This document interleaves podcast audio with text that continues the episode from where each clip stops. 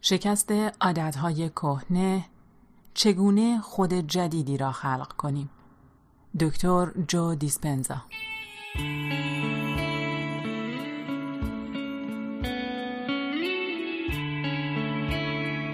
پیشگفتار.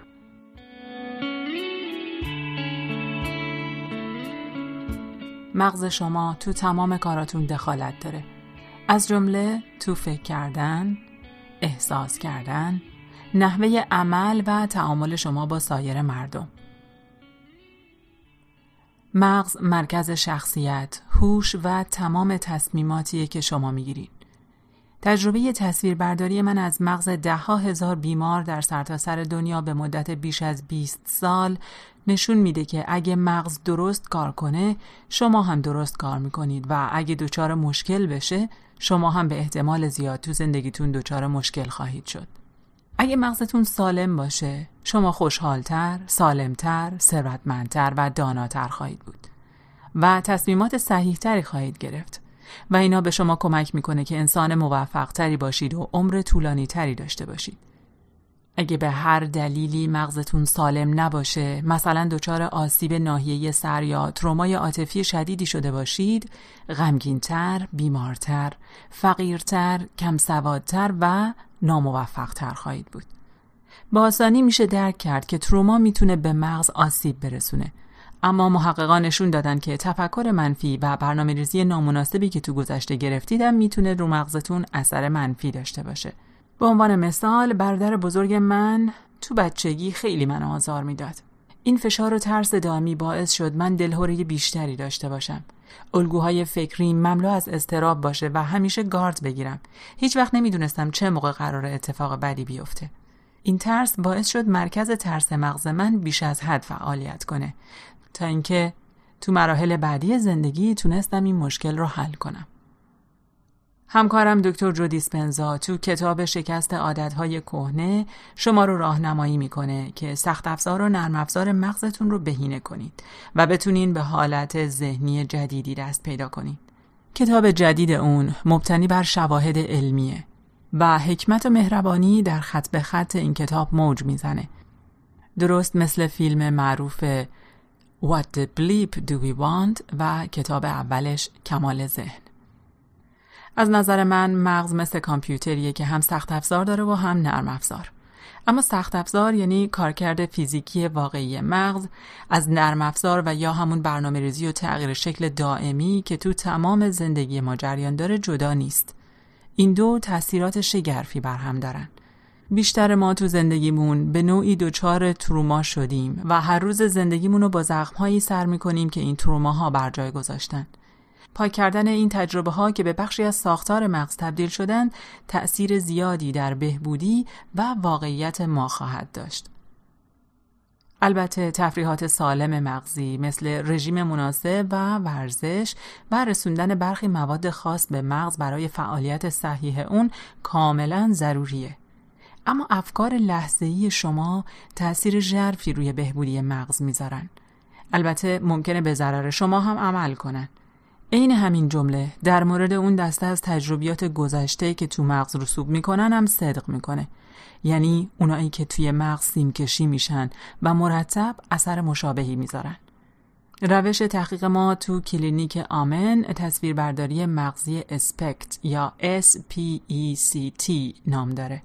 SPECT مخفف توموگرافی کامپیوتری انتشار تک فوتونه هست. تو این روش جریان خون و الگوهای فعالیت مغزی بررسی میشه. این تکنیک با سیتی اسکن و ام‌آرآی تفاوت داره. تو این دو روش آناتومی مغز مورد بررسی قرار میگیره، اما اسپکت عملکرد مغز رو بررسی میکنه. بررسی بیش از 70,000 اسکن اسپکت به ما درسای مهمی در مورد مغز داده، از جمله اینکه آسیب مغزی میتونه زندگی افراد رو خراب کنه، اینکه الکل نوشیدنی سالمی نیست و بر اساس اسکن‌های اسپکت آسیب‌های قابل توجهی رو به مغز میزنه. تعدادی از داروهایی که افراد به صورت روزمره مصرف می‌کنند، مثل برخی از داروهای رایج ضد دلهره، برای مغز مضر هستند و بیماری‌هایی مثل آلزایمر دهه‌ها قبل از اینکه فرد هر نوع علائمی رو از خودش نشون بده شروع میشن. اسکنای اسپکت به ما نشون دادن که ما به عنوان جامعه باید احترام و عشق بیشتری به مغزمون نشون بدیم و بهتره به بچه هامون اجازه ندیم ورزش‌های خطرناکی مثل فوتبال و هاکی بازی کنن. یکی از جالبترین درسایی که من یاد گرفتم اینه که افراد میتونن با عادتهای سالم مغزی مثل اصلاح باورهای منفیشون، استفاده از مراقبه مثل مراقبه های دکتر دیسپنزا، مغز خودشون رو تغییر بدن و زندگی روزمره خودشون رو دگرگون کنن. پژوهش‌های ما نشون دادن که مراقبه‌های دکتر جو دیسپنزا میتونه جریان خون رو توی قشر پیشانی افزایش بده. بیشترین میزان تفکر انسان توی همین قسمت رخ میده. بعد از 8 هفته مراقبه روزانه، قشر پیشانی تقویت میشه و حافظه افراد تحت آزمایش هم بهتر شده بود. راه‌های زیادی برای ترمیم و بهبود مغز وجود داره. امیدوارم که شما مثل من به حسادت مغزی دچار بشید و دنبال مغز بهتری باشید. تصویربرداری تمام زندگی من رو عوض کرده. کمی بعد از اینکه در سال 1991 تجویز اسکن‌های اسپکت رو شروع کردم، تصمیم گرفتم به مغزم یه نگاهی بندازم. اون موقع 37 سال داشتم. وقتی قیافه سمی و ناهموار مغزم رو دیدم، فهمیدم که من سالم نیستم و عادتهای مغزی ناسالم زیادی دارم. من خیلی فست فود می‌خوردم، بیش از حد نوشابه و هر شب 4 تا 5 ساعت می‌خوابیدم و دردای زیادی در بدنم داشتم که باید بررسی می‌شدن. من ورزش نمی‌کردم، به استرس مزمن مبتلا بودم و 12 کیلو هم اضافه وزن داشتم. نمی‌دونستم از کجا ضربه می‌خورم، اونم چه ضربه‌ای. اسکن اخیرم بسیار سالمتر و جوانتر از 20 سال قبل به نظر میرسه. مغز من عملاً جوانتر شده. مغز شما هم به همین میزان تغییر پذیره.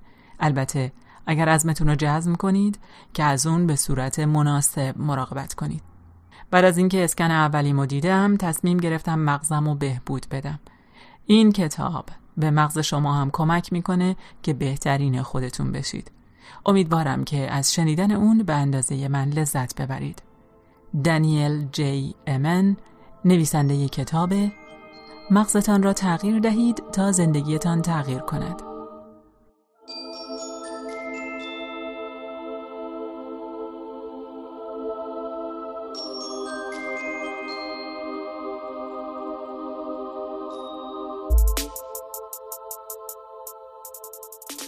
مقدمه. بزرگترین عادتی که می توانید ترک کنید، عادت خود بودن است.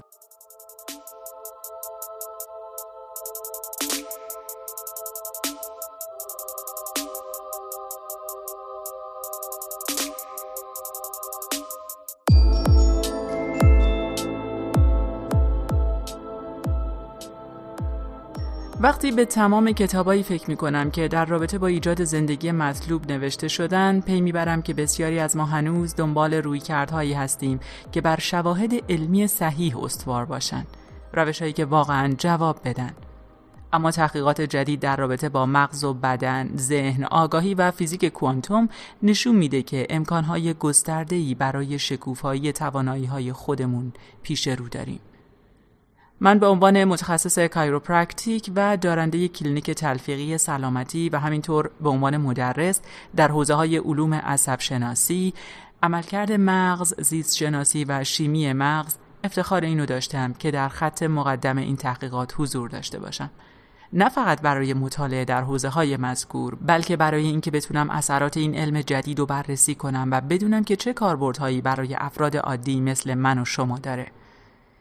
این همون لحظه‌ایه که حس می‌کنم امکان‌های این علم جدید به واقعیت می‌پیوندن. من تغییرات قابل توجهی رو تو سلامتی و کیفیت زندگی افرادی مشاهده کردم که ذهنشون رو تغییر میدن. طی چند سال گذشته این فرصت رو پیدا کردم که با بسیاری از افراد مصاحبه کنم، کسایی که بر بیماری‌های خطرناکی غلبه کردند، بیماری‌هایی که کشنده و یا لاعلاج تلقی می‌شدن. بر حسب مدل کنونی علم پزشکی، این کشفیات بهبودی خودجوش تلقی میشن. اما بعد از بررسی گسترده سیر و سلوک درونی این افراد، متوجه شدم که ذهن در این ماجرا دخالت انکارناپذیری داره و تغییرات فیزیکی اونها اونقدرها هم خود به خودی نیست. این کشف باعث شد تحصیلات تکمیلی خودمو در زمینه تصویربرداری از مغز، نوروپلاستیسیتی، اپیژنتیک و سایکونوروایمیونولوژی ادامه بدم. من پی بردم که تو مغز و بدن این افراد اتفاقی میفته که قابل شناسایی و تکراره. تو این کتاب میخوام برخی از چیزایی رو که تو این مسیر یاد گرفتم به شما نشون بدم و توضیح بدم که ذهن و ماده چه ارتباطی با هم دارن. چطور میشه این اصول رو نه تنها روی بدن خودمون بلکه بر هر بودی از زندگیمون اعمال کنیم.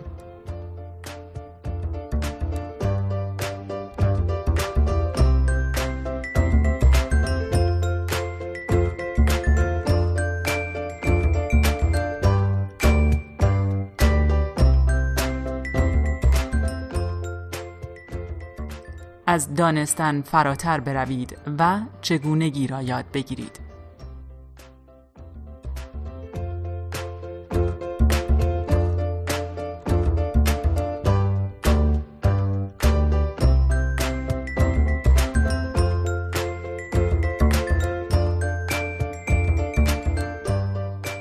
بسیاری از خواننده های کتاب اولم یعنی کمال ذهن، علم تغییر ذهن، درخواست صادقانه و صمیمانه‌ای در کنار موجی از بازخوردهای مثبت داشتن. مثلا کسی برام نوشته بود: من واقعا کتابتون رو دوست داشتم، اونو 2 بار خوندم، مطالب علمی زیادی داشت، بسیار هم جامع و الهام بخش بود، اما میشه به من بگید چطور انجامش بدم، چطور به ذهنم کمال ببخشم؟ و من در پاسخ به اون در یک مجموعه کارگاهی به تدریس گام‌های عملی پرداختم که همه میتونن برای ایجاد تغییر در تمام سطوح ذهن و بدن از اونا استفاده کنن. تغییراتی که منجر به نتایجی پایدار میشن. در نتیجه افرادی رو مشاهده کردم که بهبودی غیر قابل توجیهی پیدا کردن، زخم‌های ذهنی یا عاطفی کهنه خودشون رو رها کردن، دشواری‌های ظاهراً ناممکن رو برطرف کردن، فرصت‌های جدیدی رو ایجاد کردن و ثروت چشمگیری رو هم تجربه کردن. در ادامه با برخی از این افراد آشناتون می‌کنم. برای درک مطالب این کتاب لزومی نداره کتاب اولم رو بخونید، اما اگه کتابم رو دیده باشید، من کتاب شکست عادتهای کهنه رو به منزله کتاب راهنمای عملی برای کتاب کمال ذهن نوشتم. بسیار مشتاقم که این کتاب جدید و ساده و آسون بنویسم، اما گاهی مجبورم مطالب علمی رو هم به شما بگم تا مقدمه‌ای باشن بر مفهومی که قصد بسط اون رو دارم.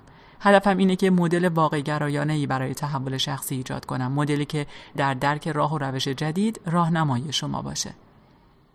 شکست عادت‌های کهنه محصول یکی از علاقه‌های منه. من دوست دارم اسرار و رموز عرفان رو آشکار کنم تا همه بدونن که ما تمام ملزومات تغییر رو در اختیار داریم. الان در زمانه‌ای هستیم که دیگه نباید فقط به دونستن اکتفا کنیم، بلکه باید چگونگی رو هم یاد بگیریم و بدونیم. چطور میتونیم مفاهیم نوین علمی رو با دانسته‌های دیرین خودمون ترکیب کنیم و با استفاده از اونا به یک زندگی غنی و پربار دست پیدا کنیم؟ من و شما باید بتونیم مطالبی رو که علم در مورد واقعیت کشف کرده به هم وصل کنیم و وقتی به خودمون اجازه بدیم این اصول رو در وجود روزمره خودمون به کار ببندیم، اون وقت هر یک از ما تو زندگی خودمون هم عارف میشیم و هم دانشمند. بنابراین شما رو دعوت میکنم که اون چیزی رو که تو این کتاب یاد میگیرید به بوته آزمایش بذارید و واقعاً بی‌طرفانه نتایج رو بررسی کنید. منظورم اینه که اگر تلاش کنید تا دنیای درونی افکار و احساسات خودتون رو تغییر بدید، محیط بیرونی شما هم بازخورد میده تا نشون بده که ذهن شما روی دنیای بیرونتون تأثیر گذاشته. آیا همین دلیل براتون کافی نیست؟ اگه اطلاعات فکری آموخته شده رو یه فلسفه در نظر بگیرید و بعد تا زمانی که بر اون مسلط میشید مرتب اون رو تکرار کنید و وارد زندگی خودتون بکنید، اون وقت به مرور از فیلسوف به تازه‌کار و بعد به استاد تبدیل میشید. هوشیار باشید، شواهد علمی معتبری وجود داره که نشون میده این کار واقعاً ممکنه. همین ابتدا از شما میخوام که ذهنتون رو باز کنید تا بتونیم مفاهیم این کتاب رو قدم به قدم بسازیم. قصد داریم با این کتاب کارهای بزرگی انجام بدیم. در غیر این صورت مطالب این کتاب به کارمون نخواهد اومد. اگه بتونیم ذهن خودمون رو به روی واقعیت امور باز کنیم و باورهای شرطی شده خودمون رو که تو قالب بندی واقعیت به اونا عادت کردیم دور بندازیم، اون وقت نتایج تلاشمون رو خواهیم دید. این آرزوی من هست برای شما. هرگز نباید منتظر باشیم که علم به ما اجازه بده کارهای غیر طبیعی رو انجام بدیم. اگه این کارو بکنیم در واقع علم رو به نوعی دین تبدیل کردیم. باید اونقدر شجاع باشیم که تو زندگی خودمون تأمل کنیم، اون چیزی رو که به نظرمون نامتعارف انجام بدیم و دوباره تکرارش کنیم. اگه این کارو انجام بدیم به سمت مرتبه بالاتری از قدرت شخصی حرکت می‌کنیم. قدرت حقیقی زمانی به دست میاد که نگاهی ژرف به باورهامون بندازیم. شاید متوجه بشیم که این باورها ریشه در شرطی سازی دین، فرهنگ، جامعه، پرورش، خانواده، رسانه و حتی ژن‌های ما دارن. یعنی این باورها به خاطر تجربیات حسی زندگی کنونی خودمون و همینطور نسل‌های قبل در درون ما حک شدن. پس باید این ایده های قدیمی رو بر حسب پارادایم جدیدی که مفیدتره بسنجیم. زمان در حال تغییره. همین که چشم باز کنید میبینید که دریایی از تغییرات اطرافتون رو فرا گرفته. سیستم ها و مدل های کنونی ما از واقعیت در حال فروپاشی هستند و وقت اونه که چیزهای جدیدی رو برای خودمون پیدا کنیم. مدل هایی که ما از سیاست، اقتصاد، دین، علم، آموزش و پرورش، پزشکی و رابطمون با محیط داریم منظره متفاوتی رو نسبت به 10 سال گذشته نشون میده. رها کردن امور کهنه و پذیرش امور جدید آسون به نظر میرسه، اما همونطور که تو کتاب کمال ذهن گفتم بخش زیادی از اون چه ما یاد گرفته و تجربه کردیم در خود زیستی ما نهادینه شده و ما اون رو مثل لباسی به تنمون داریم. اما این رو هم میدونیم که اون چه که امروز درسته شاید فردا درست نباشه. درست همونطور که مدل‌های قدیمی اتم رو رد کردیم و در مورد اونا دوباره سوال کردیم، واقعیت و تعامل با اون نیز چیزی نیست جز دنباله‌ای از ایده ها و باورها. همینطور هم میدونیم که دست کشیدن از این زندگی آشنا که از کودکی به اون خو گرفتیم و تن دادن به چیزهای جدید مثل اینه که بخوایم خلاف جریان آب شنا کنیم. این کار تلاش میخواد و راستشو بخواید به هیچ وجه راحت نیست. گذشته از اون، اگه توی این مسیر گام بذارید، کسایی که در توهم دونستن گرفتار شدن شما رو مسخره خواهند کرد، به حاشیه خواهند روند و سعی خواهند کرد که شما رو بدنام کنند. کی حاضره به خاطر مفهومی که نمیتونه با استفاده از حواسشون رو حس کنه اما تو ذهنش زنده است این همه عداوت و دشمنی رو به جون بخره؟ کم نیستن نوابغ، قدیس‌ها و اساتیدی که در طول تاریخ به خاطر دست زدن به کارهای استثنایی دیوونه و احمق خونده شدن. حالا اگر مایلید با هم شروع کنیم.